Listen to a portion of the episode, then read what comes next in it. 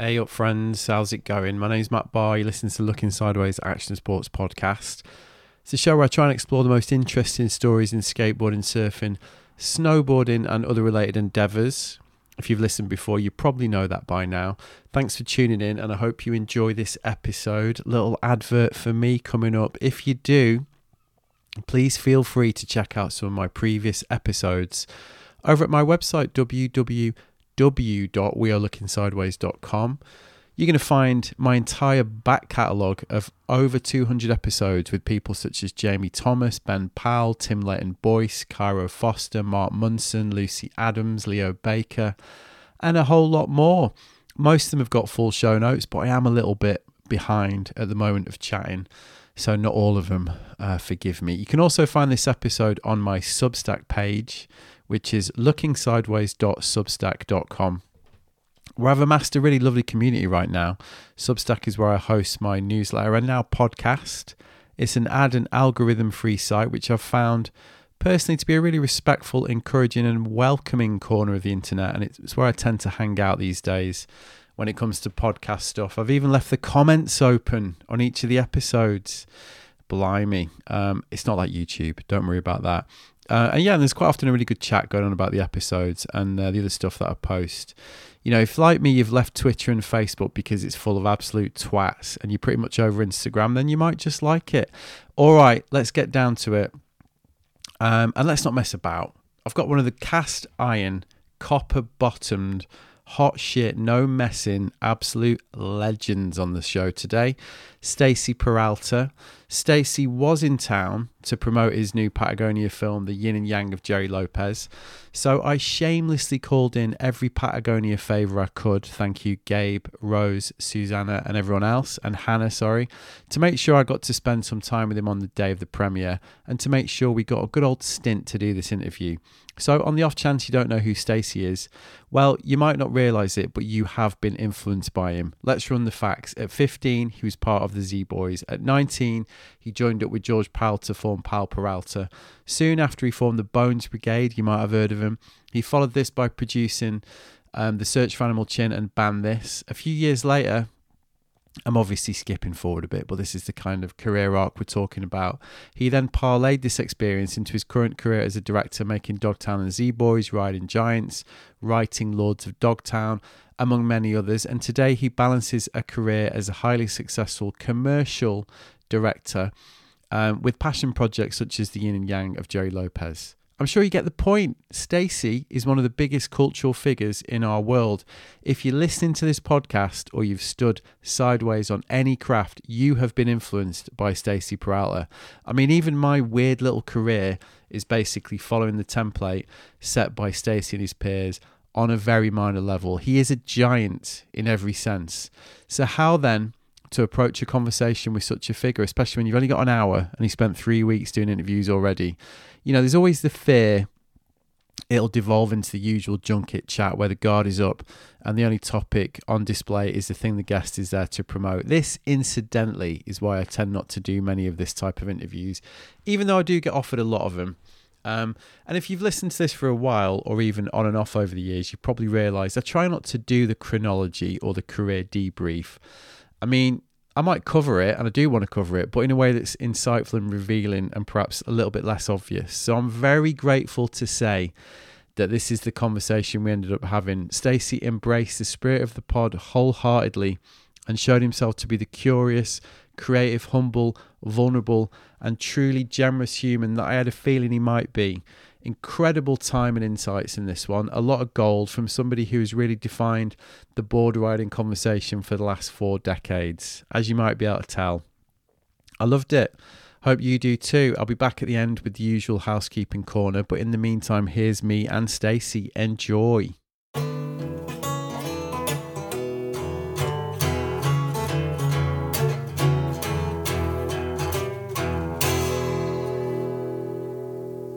Um, about here? Is that all right? Yeah. Yeah, you've done plenty. Oh, one, two, three, one. Is that what you said? Test? no, no, oh. just just distance. Yeah, You it- you want it here? Is that- if that's all right. Yeah, Okay. yeah. Um, Thank cheers, you. Hannah. There we This is go. me. Yeah, that's you. Okay.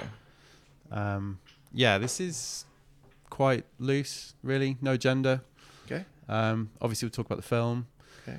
Um, but really, as these guys will testify, having been on, it's uh, pretty free form. Just happy to see where it leads. Really, Sure, no no sure. agenda. Okay. You know. Um, so yeah, I think usually runs for about an hour. I tend not to edit really. Okay. Just put them out as is. Okay.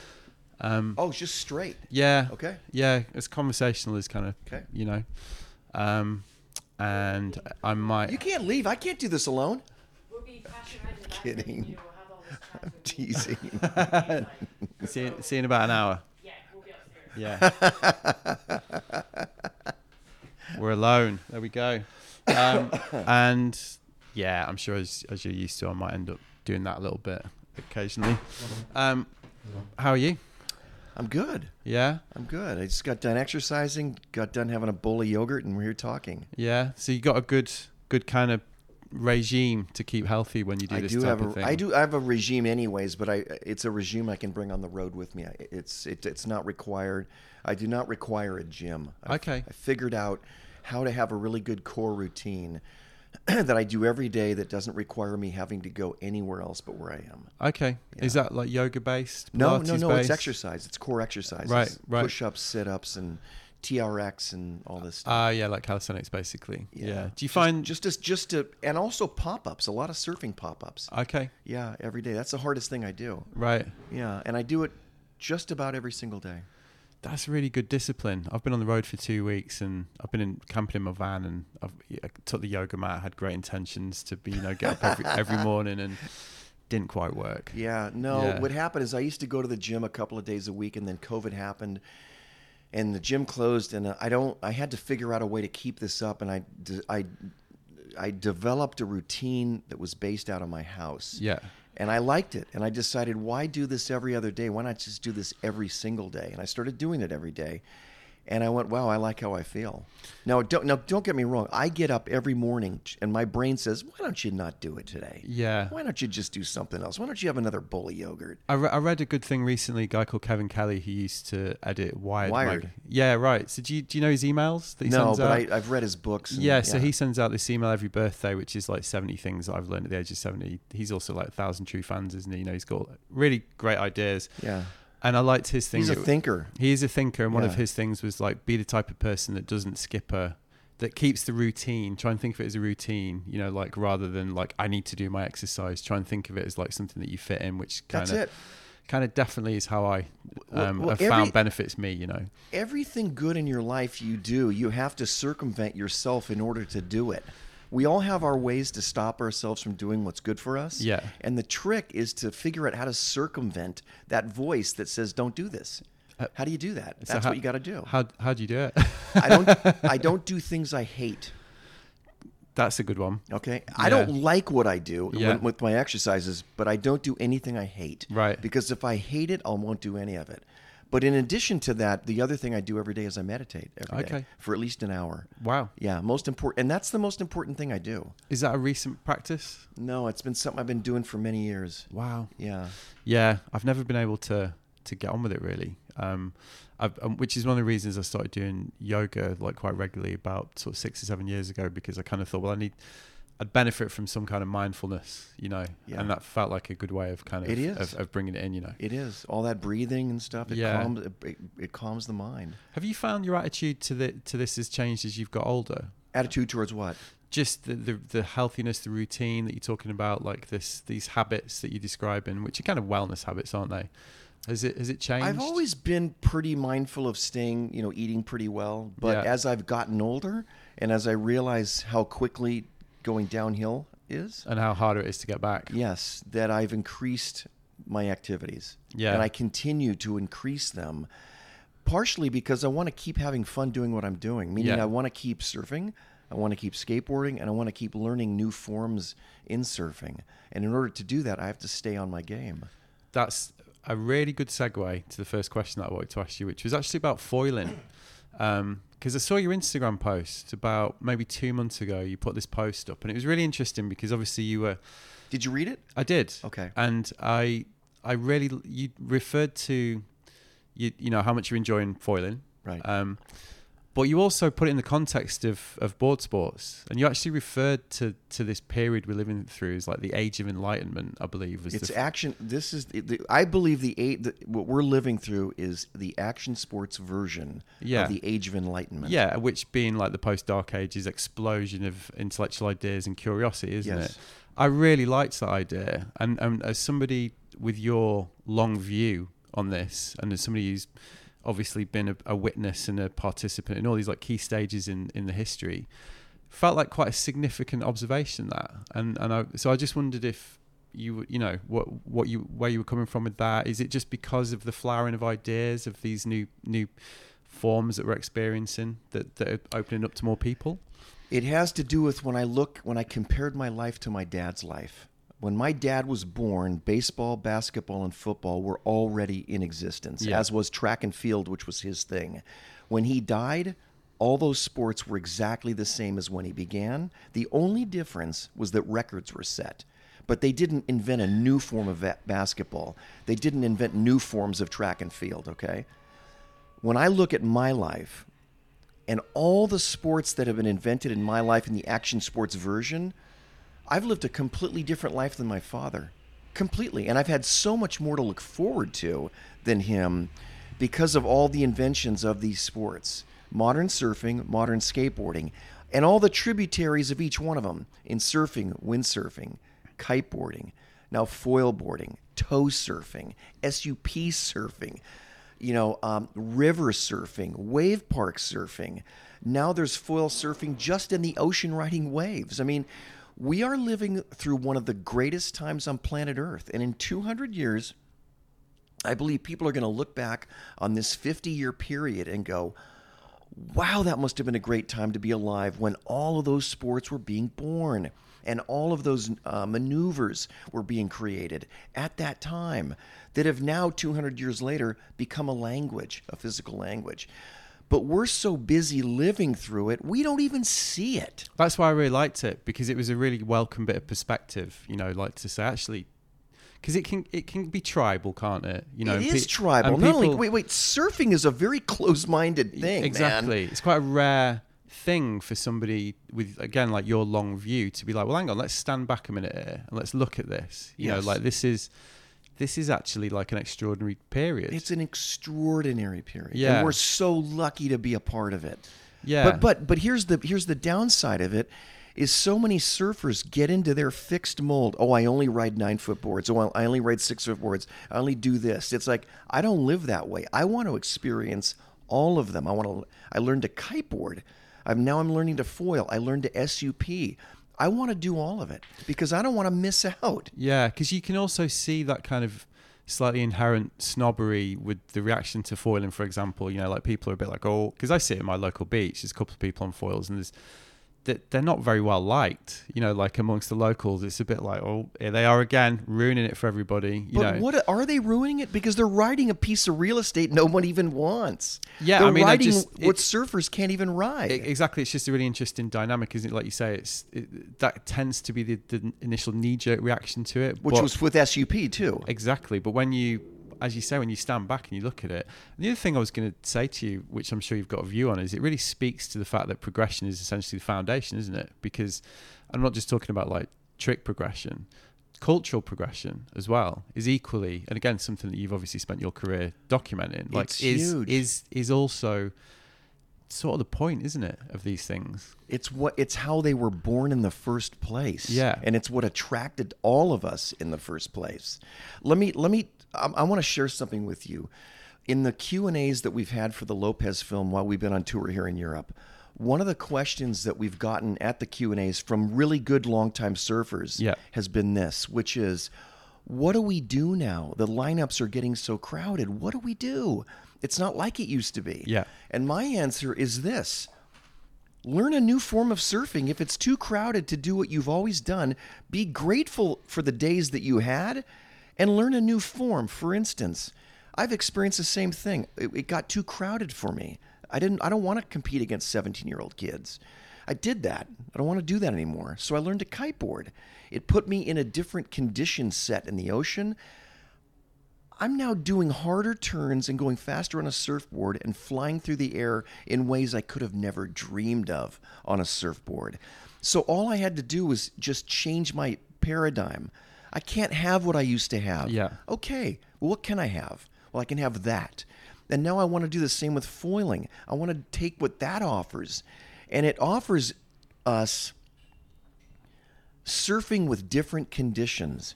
And for me, it's it's exploded my appetite for surfing. These other avenues, Well, S- uh, exploded it. and again, it, it, it, it that that change, that constant forward movement, that flux, that progression, whatever you call it, it's kind of the point, isn't it? It's kind of the heart of it. Like, and you you get you can you can control like that yourself because you do have all these options. You do have all these avenues which you can Right. which you can t- you can experiment with. You can try. Right. Um, but yeah, it seems it can we we can as as surfers, skateboarders, snowboarders can get a little bit stuck. It's quite it's quite striking how quickly those cultures can become quite traditionalist and inward looking. oh man, there, there com- there's so much prejudice in it. yeah, it's so is incredible. That, is that something that you've? I mean, it's it's an Well, obvious let me thing. throw this at you. When I first when I first started writing, okay, I initially bought an SUP board 18 years ago. I didn't want to surf it. I was against it. Okay, Right.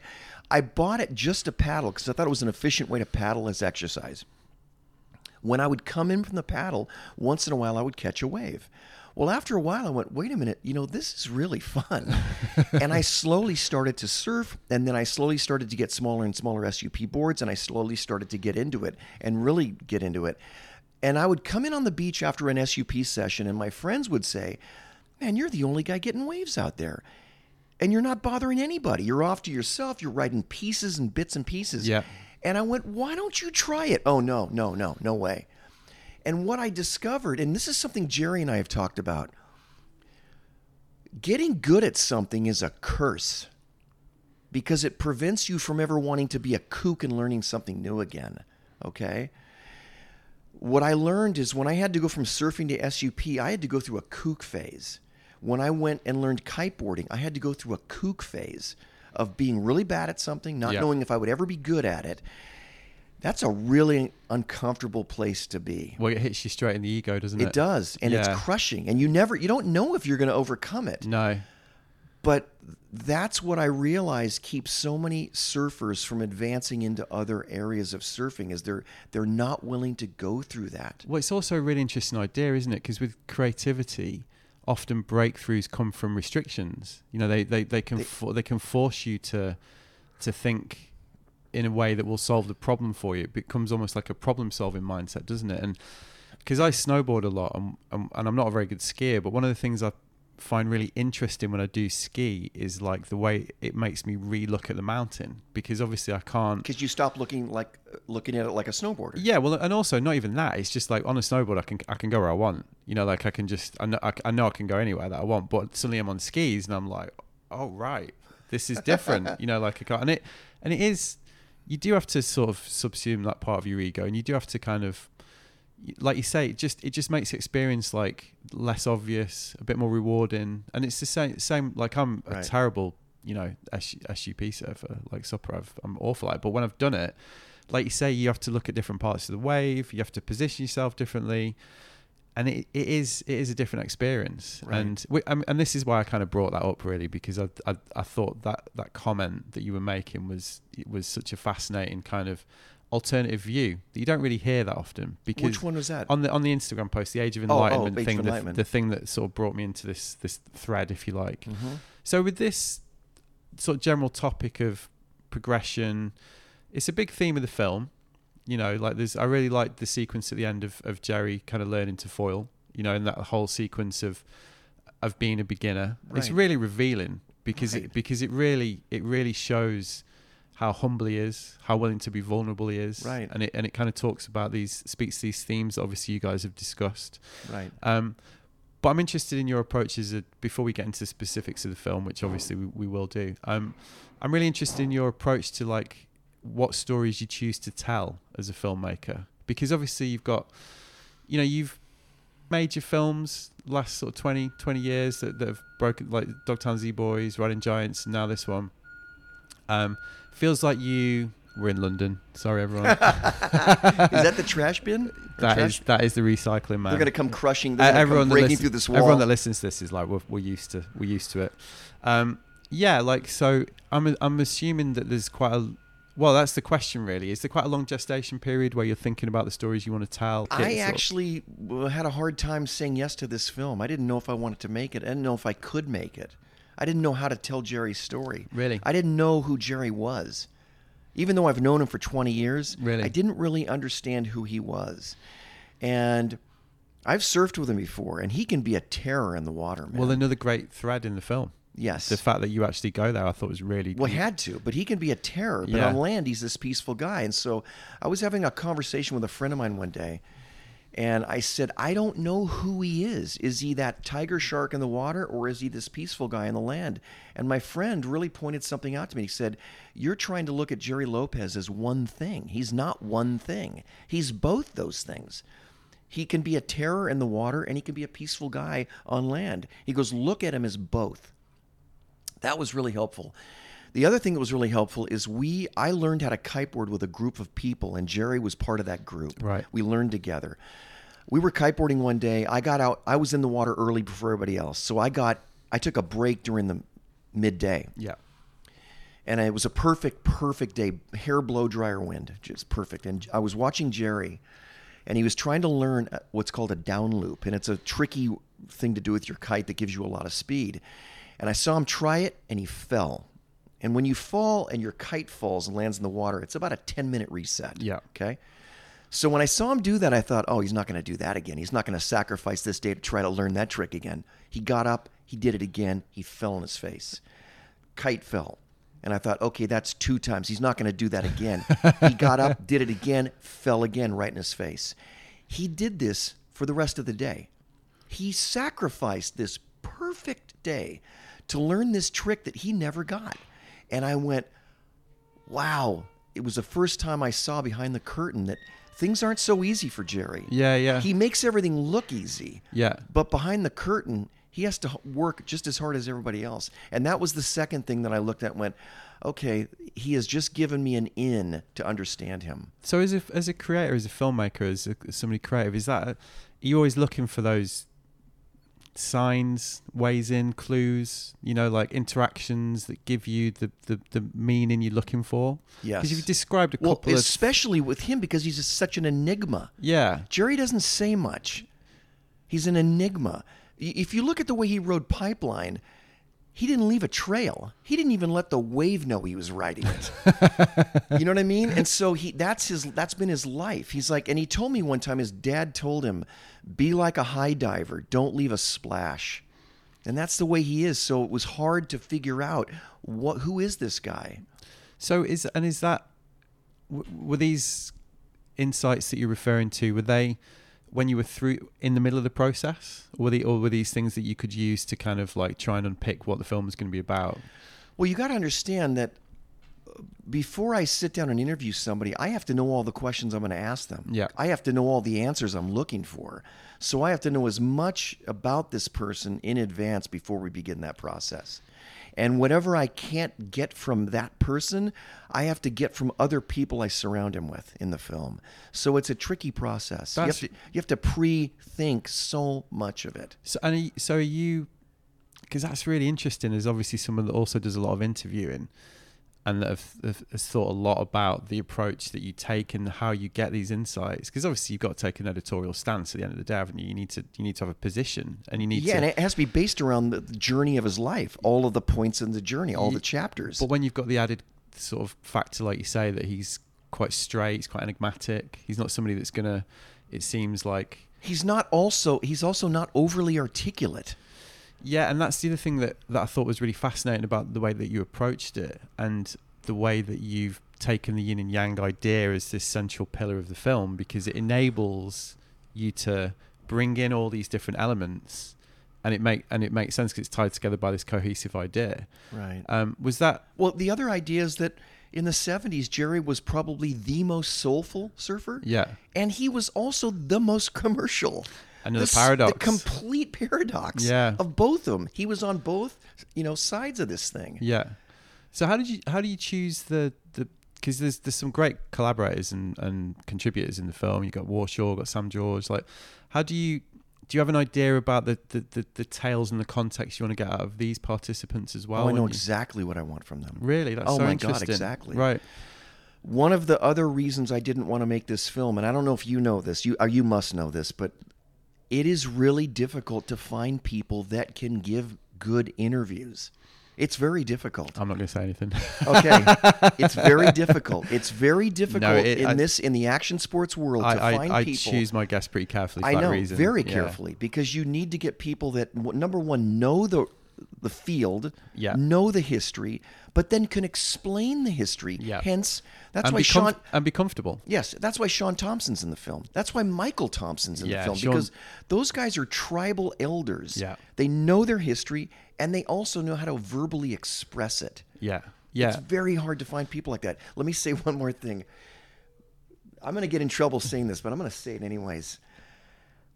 You know, a lot of people ask me, they know that I've been around some of the greatest athletes in the world. Yeah. Okay. And they ask me what they're like.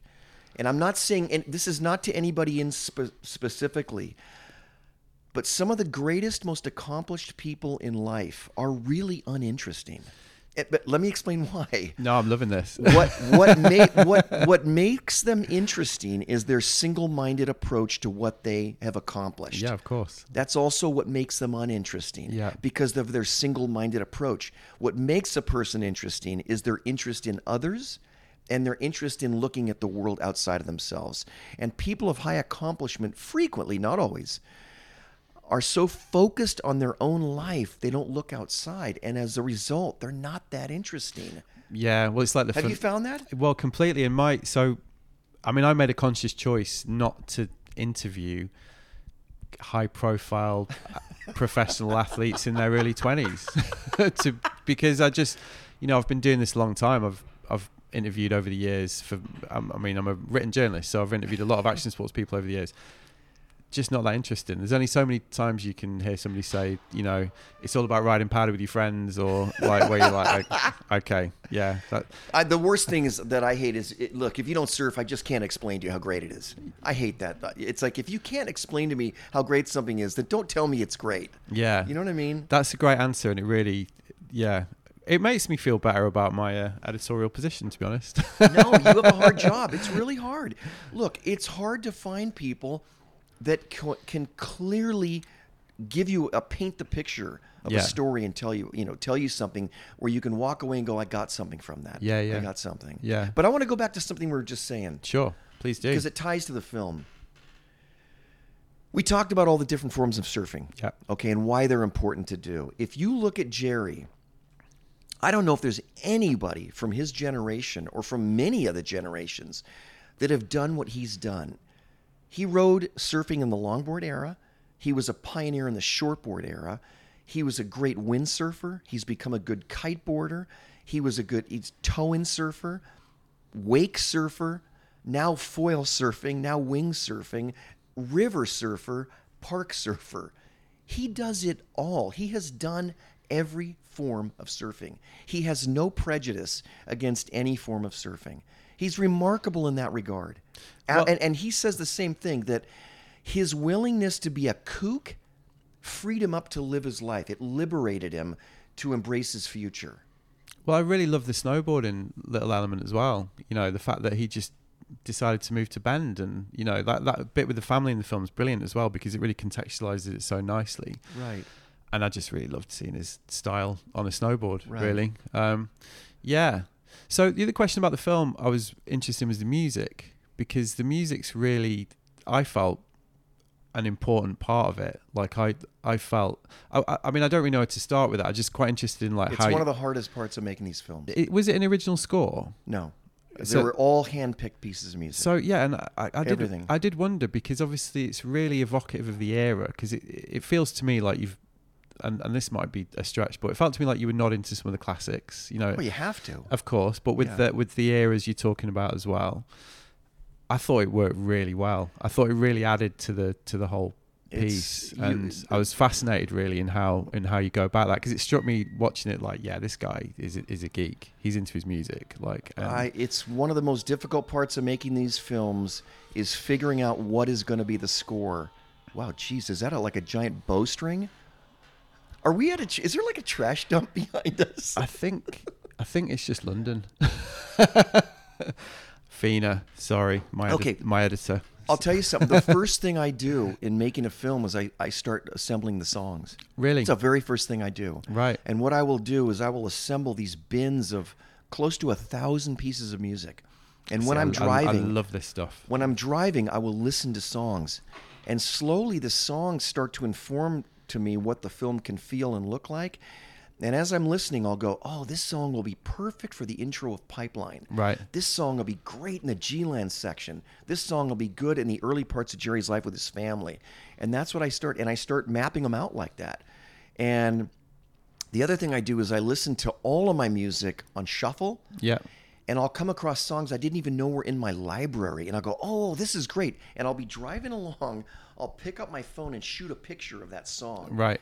Later, I'll put that song in my bin and assign where it would go. Okay. that's how I do it. And that and, and are you looking for a particular mood then? Like are you- Always. and and you and you're thinking about like you know the mood you try to evoke like with the footage. And this is but this is before like is this why you're shooting? Like you said it was It's it's it's before I do anything, but Wow, I'll do it. But I'll continue doing it the entire time. Yeah. the entire time. so so I'm always looking for it. But because you have to think, remember, there's something like between 50 and 60 pieces of music in this film. Well, that's To what I get- noticed. To get 50 or 60, I Yeah. got to pull from about a thousand. Yeah, and also they're stitched together so well. Like you know, there's a lot of fragments. There's a lot of like just little little incidentals that are just Right. that just obviously like is a kind of emotional bed, really, aren't they, to sort of carry that's the it. story? That's you know? exactly what it is. It's an emotional bed. Yeah, yeah. I was you really want to set the tone through the music subtly. Yeah, yeah, I did. I, I, I just was struck by. It's the kind of thing you don't often give much thought to Oh until until it works really well. It's it's intimidating to me when I think about starting a film and I think, oh my god, how am I going to come up with the music on this? That's one of the most difficult things for me. yeah, That alone. Yeah, yeah. And also the other challenge here was to find music that didn't overpower Gerry but pushed him. That was a challenge. I had a lot of songs when I started this that I wanted to use, and when I put them under Gerry, they didn't work at all. okay, And it really was disappointing because I had to change my initial inspiration Yeah. for the sound of this. I wanted some really heavy 70s rock and roll, yeah, some live stuff, Yeah. like Humble Pie. It didn't work. right, interesting. It didn't work. because it's a bit. It's quite psychedelic, isn't it? Like a lot of what the, the Some of the stuff, uh, the choices, yeah. particularly around the early seventies Some of the period. stuff, yeah. Um, so I- I'm I'm quite interested in in the theme of fostering creativity that seems to be coming up, uh, like on a on a general level. You know, you talked about that habit that you've got With of- Gerry, you mean? Well, just with the music, you've Oh, talked oh. about this kind of. It sounds like you're always on. sounds like you're always thinking creatively. sounds like you've, you know, you've, whether it's the music, whether it's like you the anecdote about kite surfing and watching Gerry and thinking, ah, you know, a little light bulb moment. Mm-hmm. Is that something that you have always had that kind of that, that ability to kind of your, for your brain to work creatively in that way, or have you had to sort of foster it like throughout your career? I, I've had it since I was a kid to some extent because I was always interested in, I was always doing stuff. Yeah, But when I started Powell Peralta, my um, the creative demands that were put on me, thinking up four different advertisements per month, yeah, creating a skateboard video every year, thinking up new product ideas, new graphics, it taught my brain. I taught my brain was taught to work on a creative schedule, and so it's it's it's con- it's become normal for me Yeah. to have cr- to create things, to constantly think in a creative solving creative problems because that's I- my brain has been trained that way fortunately I I feel like you can teach yourself to do it though. oh without a doubt I feel like it is a habit it's a habit that you need to learn. Yes. And if uh, uh, the reason I kind of wanted to talk about it on here is because I know you're doing the workshop later on as well, but it's a, it always strikes me as a real you know when people are like oh I'm not very creative like oh I can't do that I'm not very I'm always a bit like but you can it's it's not do it. really the output that's the point it's the habit and the and the It's engaging and yourself. the doing and the making your brain think about these things in a particular way. You know, if you can find an insight like you've described when you're just out kite surfing, you see your friend, you know, react to the situation and draw Right. a character insight from that, which is what you did essentially. That's a really brilliant example, and that's that's available to anybody. That isn't Right. it? You know, that's just a that's just a, a, a feeling of curiosity. Of, of of just trying to think of these insights. Same with the music thing, you know, like just just being engaged. Yes. You know, like it's and and obviously you're because yeah through the through the Powell Peralta years I imagine back then you were wearing many hats Many hats. yeah so you, So it- it sink or- conditioned me at a sink or swim age. like you've got to do it right Right. And it conditioned me at a young age to learn how to do this, just like exercise. Yeah. It was the same thing. I'm just exercising my creative brain. And so a certain output was expected every month. And it Yeah. became a normal thing four ads per month, one video per year. This guy's career has to do this. This skater's career has to go there. We got to think up a graphic for that guy. Just it was it was just a thing that developed. and I realized when I when I transitioned from there into filmmaking, my brain had been set up for that, so it acclimated to filmmaking very easily because of that. and did do you, do you feel that experience long fought for experience you know that's something you've worked hard to get to that point. Is that where you kind of start to trust your intuition creatively? Because you've you've made another couple of points during the conversation where you you know like put the music under Gerry didn't work. You know like kind of definitive like didn't work. You know like you've talked about how you're looking for feelings insights and at some point I'm, I'm imagining you just really start to trust that intuition that, which which kind of comes from It's a really good question. the Yeah. experience you know you know you know what I'm getting at right Uh, look, I, I do not have an education. My whole, uh, I I owe all my success to intuition. Yeah. It's a combination of strategic thinking and intuition and somehow balancing those things. That's what I was really interested in because when I look at the arc of your career, obviously like so many chapters to it, but it feels like that's a really common theme. You know, like Yeah. like like you've been I haven't been ta- I haven't been educated no one's in taught anything you I've to done. do that, and th- and that's the other interesting thing about your your and your generation's position in our little world. Like you, that's that's for me that's the pioneering bit.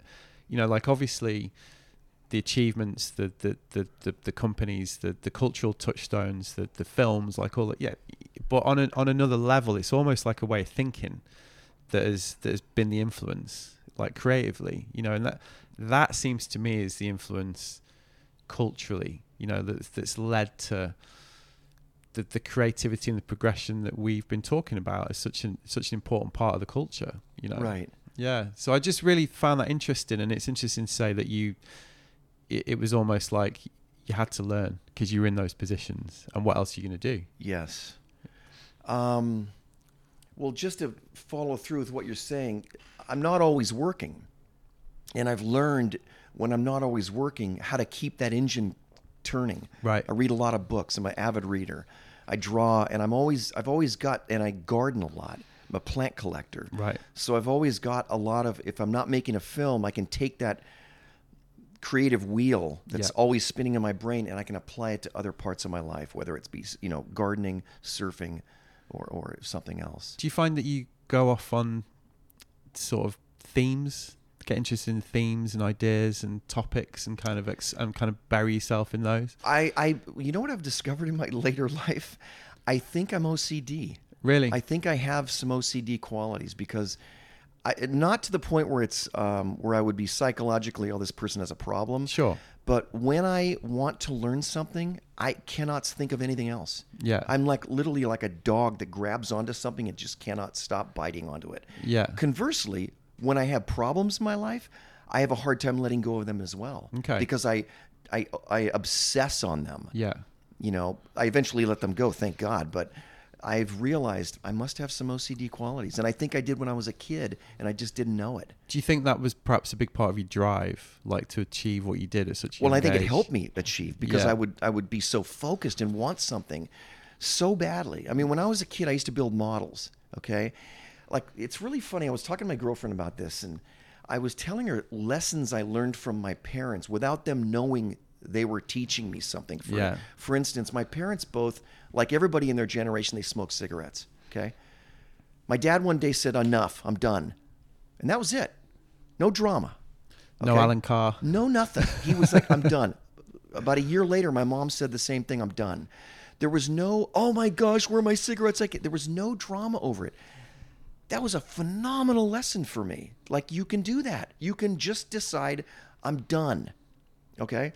The other thing um, I learned is I, when I wanted something as a kid, I tormented my parents. I gotta have, I gotta have this. And what, what my parents did without even knowing it, by not shutting me down, they taught me how to sell.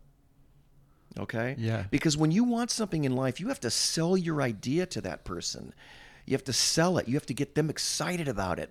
And they taught I I was allowed to learn that from them. I remember one day I wanted this model at the, that was at the drugstore so bad. I called my mom at work and said, "You got to buy this for me now because someone other kid's going to get it." I'm 11 years old. I talked her into calling the drugstore, buying it, putting it on hold so that she could take me down there at the end of her workday, get it, come home, and I would go to my bedroom, get my money, and pay her back. I did that as a kid, and I look back now going, how the hell did I pull that? But they let me do that, and it really, it somehow taught me you got this is how you get people excited. This is how you convince people. Right. And I've had to do this all my life. Yeah, right. Well, sales is just But I mean, every time I want to get financing for a film, I have to explain to this person who- Sales, who, writes yeah. the check Yeah. why they want to do this. Yeah, film. yeah. Well, I had to do this with George Powell. This is why we need to go this direction. sure. Same thing. So on that, one of the things I've found quite fascinating about middle age is like realizing the, the kind of hidden influences that your parents have, have left with you, and that's a really classic example, that isn't it? Such a such Mm. Not a, even trying. not even like probably didn't even wouldn't even remember it. No, and if I brought it up to my mom today, she'd go, "Really? Yeah, and I've I've remembered quite a lot of things like that recently when I've been a bit like, oh yeah, like Those are the things you really learn from your Parents. yeah, they are, and it's it seems to take a while for them to sort of filter through. Absolutely. as you you Yeah. know when you're younger, you don't. Well, you're just a bit like, fuck off, mum, aren't you? You know. but then you're suddenly like, oh yeah, okay, that's what was going on. Yeah, and I, it's it's a real generation. It's a slow movement down the generations, isn't Yeah. it? Which I find really quite fascinating. Yeah. You know. Um, so you mentioned earlier the the transition to to filmmaking, if you like. Um, it sounded when you were talking about that that that was quite a distinct change. Is that how it happened? Well, I worked in television for seven years. Okay. And it was the only time I ever felt in my life that I've been employed since I was a busboy at age 16. Right. Yeah. I was learning a tremendous amount, but creatively not fulfilled at all. And I was working all the time, but I was not enjoying myself at all. And did that opportunity come about because of the work you'd done um, through skateboarding? Well, no. What happened? Well, what happened when when I when I was making my skateboarding videos, a number of uh, Hollywood producers ended up seeing my films because their kids were watching them. I mean, they must have been hard to escape, you know, for that. Well, uh, even that- George Harrison couldn't escape it because his son Dhani was watching them. Exactly, yeah. You know? so many great stories like that about that era, right? It was Right. a real first time it crossed over, wasn't right, it? right. So these the, these producers are seeing this, and I was I was doing some interesting camera work back then, moving camera Yeah. from a skateboard, and I was doing some interesting editing work. So I started getting opportunities as an action director in motion pictures. Okay. So I was doing that concurrently. You know, as I was running the company, I would take these side jobs once in a while. Right. That led to more opportunities in television, directing all sorts of things until finally I decided it's going to be one or the other, and I chose the other. And then I started strong, but then I kind of like went into this kind of middle zone where I wasn't. These projects I was doing wasn't. They ju- they were just work. They didn't. I had a really hard time being creative. I would have. I would get brought in for a job, and the network would say to me, "Break out of the box, man. We really we're bringing you here because we know you'll do something different." So I would go ahead and do something different, and then they would look at it and they go, "Well, we didn't mean that." and that happened over and over until finally I just got so discouraged. I I just realized that I'm never going to get anywhere doing this. Right. in that field. Imagine that's the. Do, do you get told as well that's the apprenticeship you need to serve? You know, like yeah. and And as I said, I was learning a lot. yeah, you know, I was learning how to budget. I was learning how to tell stories like you know on a dime, going Yeah. in and you know, um, but it was just not fulfilling. but you recognized it was time to to change, Yeah, and I was trying to change the whole time, but I couldn't get out. right? So how did you get out? Well, uh, um, there was a in, in, two, in 1999 a remember the magazine Spin? Yeah, It was yeah. like a Rolling Stone, a punk Rolling It's like Stone the, kind of. al- like the alternative nation Rolling Stone, wasn't Yeah. it? Yeah. they did an article entitled uh, "Skateboard in Search of Skateboarding's Founding Fathers, Dogtown," something like that. And that article became very popular in Hollywood. They wanted to buy the life rights to us to make the story, and that's where I got the idea to do the documentary. Okay.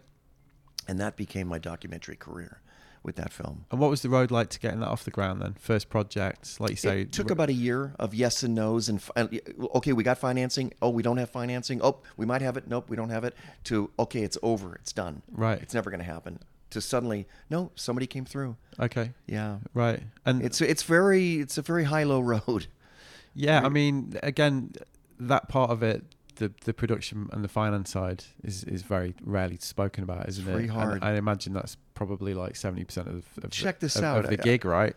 I, it took a year to get financing i made it in a year okay and i went on the road for a year to promote it i made about 35 grand on that film Really? Yes. Wow. I don't, and I, I get this. I conceived it, directed it, and wrote it. I don't own a penny of it. I've never participated in a penny of profit on it. Is that is that just the deal that? It's just the way that that business works. wow. That's It's it's harsh. that's crazy. But. I didn't make it for money. I Sure. made it because I got the opportunity to make it. And all of my films, um, that's not how I make a living. Really? And I'm aware of that's not how I make a living. that's so interesting. Yeah, so I make a co- living commercial direct. commercial. Yeah. Yeah. I mean, a, another part of your career that I was going to ask you about Yeah, because that's how I do it. s- right. Yeah, you, there's just no money in these films. I don't own any of them. I, I think I'm. I mean, I, they literally come out of me. Yeah. and I don't even get participation. I think a lot of people are going to be pretty surprised slash horrified to hmm. hear that Hey, because people think I'm a like mega millionaire Well, it's not because even- they see my films on cable. They see them on that though. airplanes. It's not even that. It's more the it's more the importance of them. You know, like in, in our culture, like you know, like they they're they're significant Yeah. things, Yeah, and they're also significant because they tell the stories in the right way. You know, Mm, like because thanks. well because well it's a, it's a well worn Yeah. theme, but you know somebody else coming in and making that film. Right. I mean, we've all seen a lot of those. right, right. No, but I'm grateful that I've been able to do this. I'm not bitter that I don't, you know, that it's that, that the business model is like this. That's the way it is. I'm very grateful that I make a decent living doing commercial work. yeah, Super grateful, and I'm grateful I can balance the two out. But I was going to ask you. I mean, you've answered the question, but I'm quite surprised to hear it because when you mentioned that experience with Dogtown Z Boys, I just kind of assumed that that would have given you more power. It did. It did because I was able to get Riding Giants off the ground. Yeah. So because I proved that I that a movie that I made could make money. Because Sony Classics bought it, distributed it, and it did decent for a for a, a documentary. so what did that increased power look like on Riding Giants? Is it more creative It just- power? was it more Well, first of all, it got me into doors that I couldn't have got into previously. right? and it got me closer to financiers. And so, with the next financier who financed that film, he knew that I knew how to do this, and that I there was a good chance I would do it for his film, which I did. And so that film again was bought by a studio. It did a, it a uh, it did a run, did more money than Dogtown, so that raised my stake a little more, so I could make the next one. And your commercial career is kind of running in tandem with this as well. It's running in tandem, and between films, I do commercial work. Yeah. And did you always recognise that that was probably the way it was going to be? Here he is again with No, his. uh, to be with his- honest with you, I didn't- with his lift. yeah, I actually originally didn't want to do commercial work. Right. I was kind of dragged into it kicking and screaming. Um, and it took me a long time to get proficient at it. Yeah. And I was very, um, the people that represented me, I've thanked them many times saying, look, I appreciate you guys that you stuck with me. But now I look at it, I've learned more about filmmaking doing that than my films. Because every time I do a commercial or a, a long form thing commercially, I have to learn how to tell a story in a different medium in Sure. 50 seconds, 15 seconds, 30 seconds, 60 seconds, three minutes. Yeah. That's a great discipline. Yeah, right. I also get to work with really good equipment. I'm also not under the gun like I am with my films where I have no money. Sure. So I get to um, expand as a filmmaker. Yeah, I mean it's the reality of most creative careers, isn't it? You've got to find the balance between creativity and commerce. Yeah, that's it. I mean, you, You got to support yourself. you've got to do it, and you've got to take you've got to take those gigs. yes, got to support I mean, the film has some interesting things to say about commercialism. the Gerry film Yeah. with uh, the lightning bolt Yes. section, Yes. which was also really really interesting. Um, Warshaw in particular is quite scathing at points. He has to be. the photos are scathing. I mean, some of the some of the some of that era is just so. I mean, I was watching it with my wife last night, and she was like, "I would definitely wear some of those like two two piece lightning bolt combos, which you probably would now be classed as kind of hipster wear, wouldn't they?" Yeah. But, um, but yeah, like it, it. You mentioned that you had to be dragged kicking and screaming into the commercial sphere, though. right. Was that what? Why was It that? It wasn't because of being anti-commercial. I was going to say it's not no, like a, it just I just didn't. I think I was probably nervous because I probably didn't know what I was doing, and I was very nervous. Okay, I so was, it's like I, was, I think it was for that reason. imposter syndrome sort Yeah. of thing, yeah, I was just nervous. I didn't feel like I technically knew enough. right? And in those, and also the uh, and the other reason is this: I've always worked from my own ideas. Sure. When I work commercially, I have to take someone else's idea and figure out a way to own it. That was hard for me. That took a long time for me to understand how to do that. And now I've done it. And now I do it very gracefully, but it took a while to learn that. Right. To take your idea and somehow make it my own. Yeah. And then give it back to you as yours. Yeah. That was hard. Because Yeah. I was I've always been doing my own ideas. Well, especially when you're a creative dealing with, you know, can you just change that a little bit? yeah, well, yeah, and you're dealing with you know both an agency and a client. Yeah. Well, that's So that's another. Uh, those are know, challenges. Another. But but they they I've learned so much in that field, and if you look at the way that I shot the interviews yeah. in the Gerry film and the set that I built, I learned all that doing commercial work. Well, it's technically so. Like the lighting, I was like, I mean, look at the. It's just, Right, it's real te- pretty. technically, Yeah, and I learned so- that from commercials. I was really was like, yeah, this feels like Yeah. really, you know, like considered, and obviously your vision of what it should look like. right.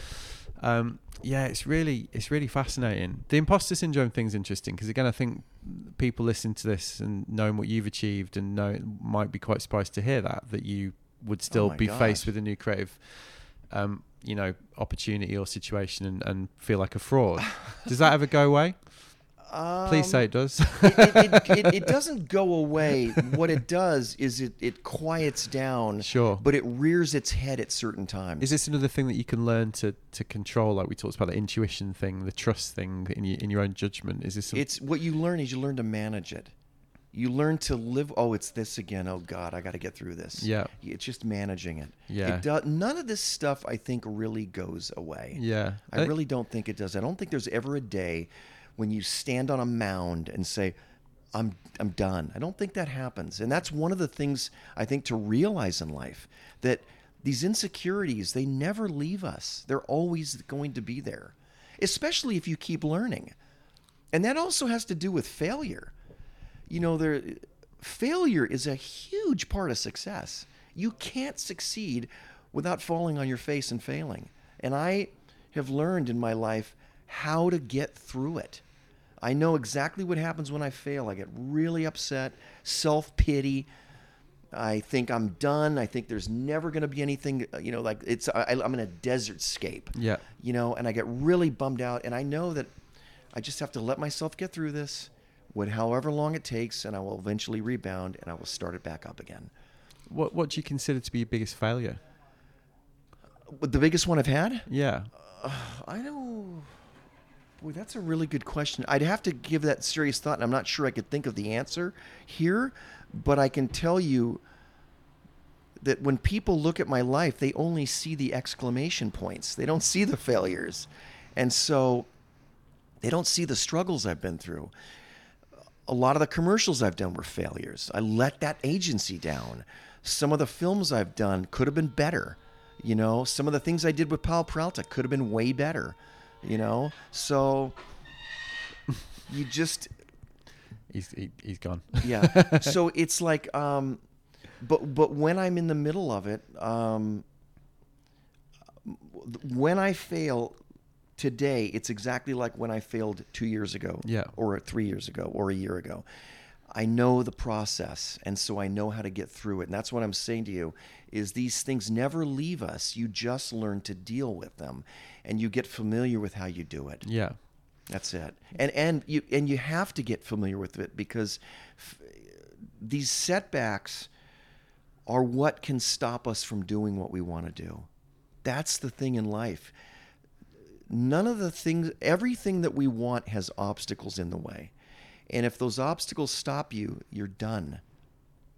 You're done. Yeah, and this is why I've kind of been honing on this theme a little bit through this conversation, really, because you know that is just the reality of a creative life. Well, it's the reality of life, as you say, but It it's also the reality of a, it's especially the reality of a creative life. You know, if you Right. aspire to creativity, if you aspire to make things, um, yeah, I often quite think Well, like you're going to embrace uncertainty. You're never going to live a certain life. Yeah, and I, I also think for the sort of post-war generation, sort of boomer to Gen X as well, pre-internet, you might say, success was quite defined in quite narrow terms in terms of creativity. Well, same job for whole life. yeah, that- uh, yeah, exactly. But also like there was obviously more gatekeepers. There was obviously more traditional Oh, it's- it's- notions right. of what of what a creative success looked like, which I think it's really healthy that that doesn't exist anymore personally because I think I think they could be restrictive. You know, like as in you know you've got to have a, a huge success. You've got to get a record deal. You've got to do, you know you've got to do this traditional route. so whatever many more things you can do now. and and that's another lesson from your career like you've you've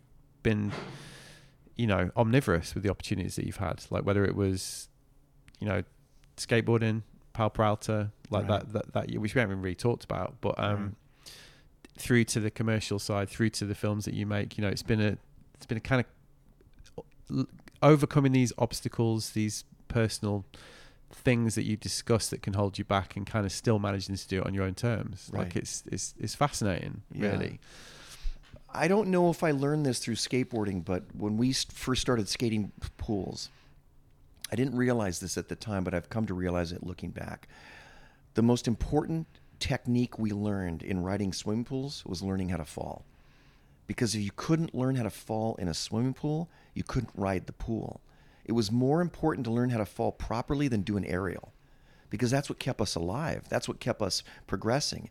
And if you think about learning to fall is just learning to fail. If you learn how to fail in life and you understand it, you can get through life and get what you want. Because none of us get what we want without going through this. It just doesn't happen. It looks like it happens when you look at other people, Yeah. but it really doesn't. We all go through it. Yeah You know, I'll tell you, I'll, I'll share something with you that now, this was an instinct. You talked about an intuition. In the 11th grade, I was tested, I did an uh, academic test, and they found out in the 11th grade that I was reading at a seventh grade level. Really destroyed my self esteem, I have to tell you. Um, when I was eight, 17 or 18 years old, I was uh, shooting, being sh- photographed for a film, skateboard film. And we, were, we broke for lunch one day, and I was sitting at a bench with a bunch of skateboarders eating a sandwich. And I looked across the field, and I saw the director of photography lying under a tree reading a book. And it was so disturbing to me. And I, I walked over to him and I said, What are you doing? and he looked up to me and he goes, What do you mean? I go, Why are you reading a book? And he goes, What do you mean? I, I couldn't understand why someone would choose to do that. It was so troubling to me. And I said, But you're not going to school, are you? He goes, No. I go, But why would you choose to do that if a teacher didn't tell you to do that? And he went on to explain to me the joy of reading a book and what it's done to his life. Man, I struggled with that for months. And I, this voice in me said, You have got to learn not only to read, but you have to learn to love it. Because you're out of school now and you are your teacher. Something told me that. Like, and that was a, a, a game changer for me. From that point forward, I became an avid reader of all nonfiction because I realized I need to be the teacher of my life. I need to continue teaching myself, exposing myself to this world. One of the most fundamental things I did in my whole life was that. And I, I'm thankful that that intuition hit me. That's been a huge part of my life. Huge part. well i'm going to ask you one more then to end um what's the last good book you read that's a tricky one i could never answer that when people ask me that No, no, no. I read a book called The Insect Apocalypse. I just recently read that. I read a, a couple of books. I read this great book recently on the making of The Godfather. okay Really interesting. Yeah, I read yeah. a great book recently on um, Dennis Hopper's life. He and his wife, uh, Brooke Hayward, I think it is. wow but that's Fascinating some, book. well that's got some tales Yeah, great tales and a, and a, and a really interesting time in Hollywood. yeah Um, one of the most amazing books that, that I will share with you that I've read in the, this last couple of years is I read The Rise and Fall of the Third Reich. Oh, I read that recently. William Shirer. It's, How it's- is that book? that book blew my mind.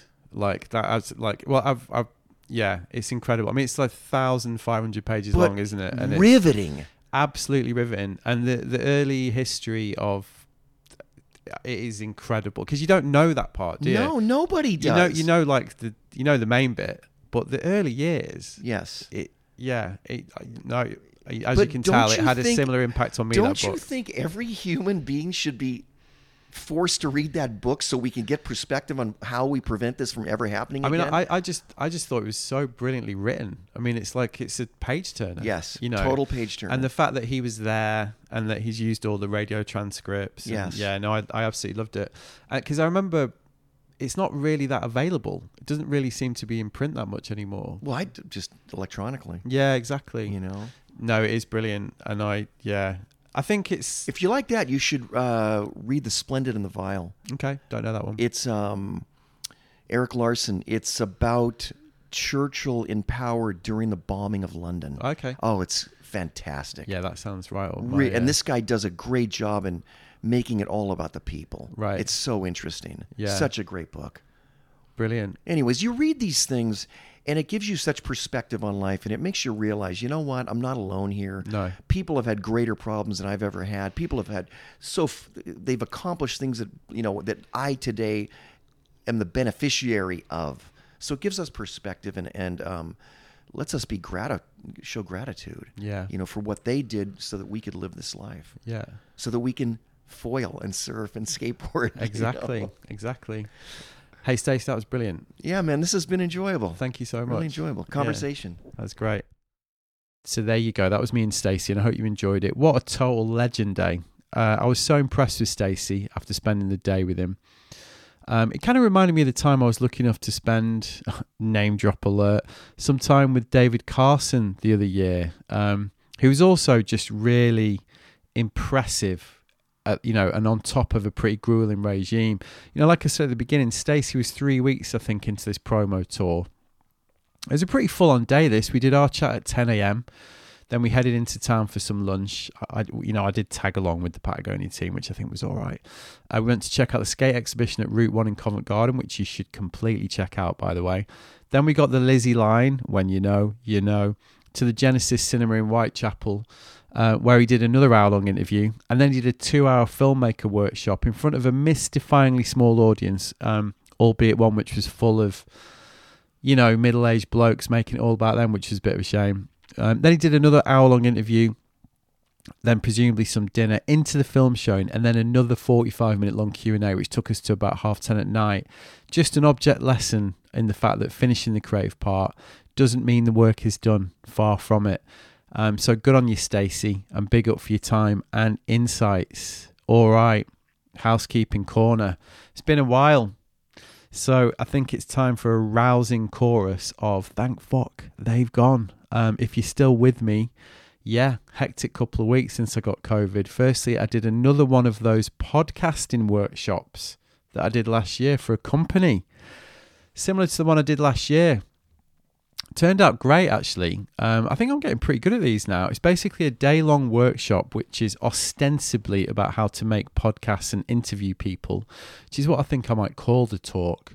Little bit of a Dale Carnegie nod there. Um, but really, it's about storytelling and how you create the space to tell yours and other people's stories. Um, think of it as a bit of a lef- less wafty version of like the do lectures and all that stuff. It went so well that I think I'm finally going to get my shit together and add a page to the website so people can book me for one of those corporate gigs and also finally sort out an online version as well. Um, I mean, it's funny, as I mentioned earlier, I've sacked off Facebook and Twitter. So the only ones I'm on these days are Substack, like I said, Instagram, which I'm barely hanging on in. Unbe- unbelievably, I'm on LinkedIn a lot these days. Um, and fuck me, some of the utter rubbish that gets spoken on there is really incredible. I'm particularly fascinated by the gnomic, supposedly enigmatic, but actually quite terrible way that people write posts on there with lo- loads of those weird line breaks and pseudo philosophical insights. Anyway, there's some people talking some proper shite on there. So I figured as my offering is actually quite insightful and dare I say useful, I might as well get involved. So uh, watch this space. Anyway, after that, I headed to South Devon to do that swim I've been training for. Uh, 6k down the River Avon, not that one, to Bantham, which was incredibly good fun. And I recommend it if you're into that type of thing. Did it during the heat wave. So it was beautiful clarity of water um, rapid current did it in an hour and 20 um, which is you know there's no way i can swim 6k in an hour and 20 without a current. But it was good. Um, then i spent the week in totnes hanging out with boog peg owen rico and our lovely new goddaughter coco.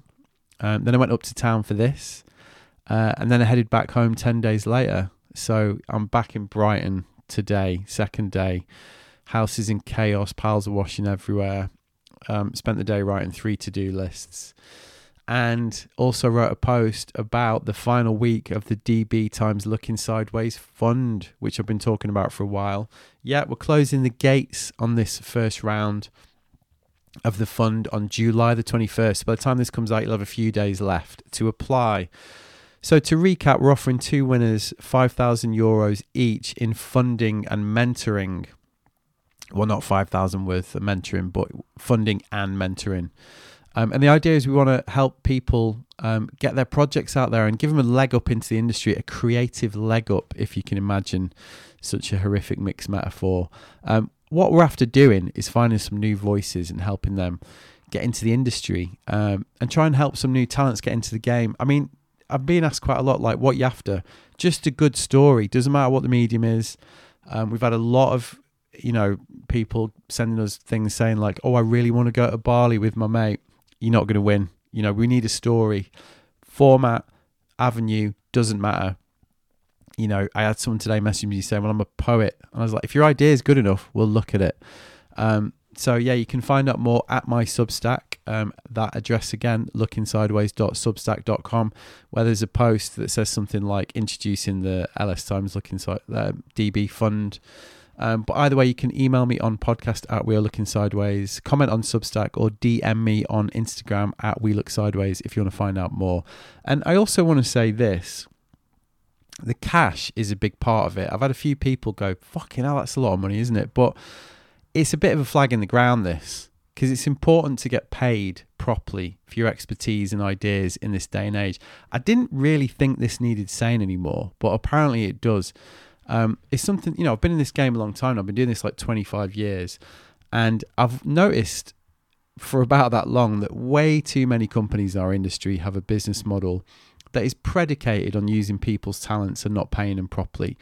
I speak as somebody who runs a marketing agency who must have fielded over a thousand queries from startups after in marketing exp- expertise who are like, "We want you to run all our marketing, and we've got 500 quid."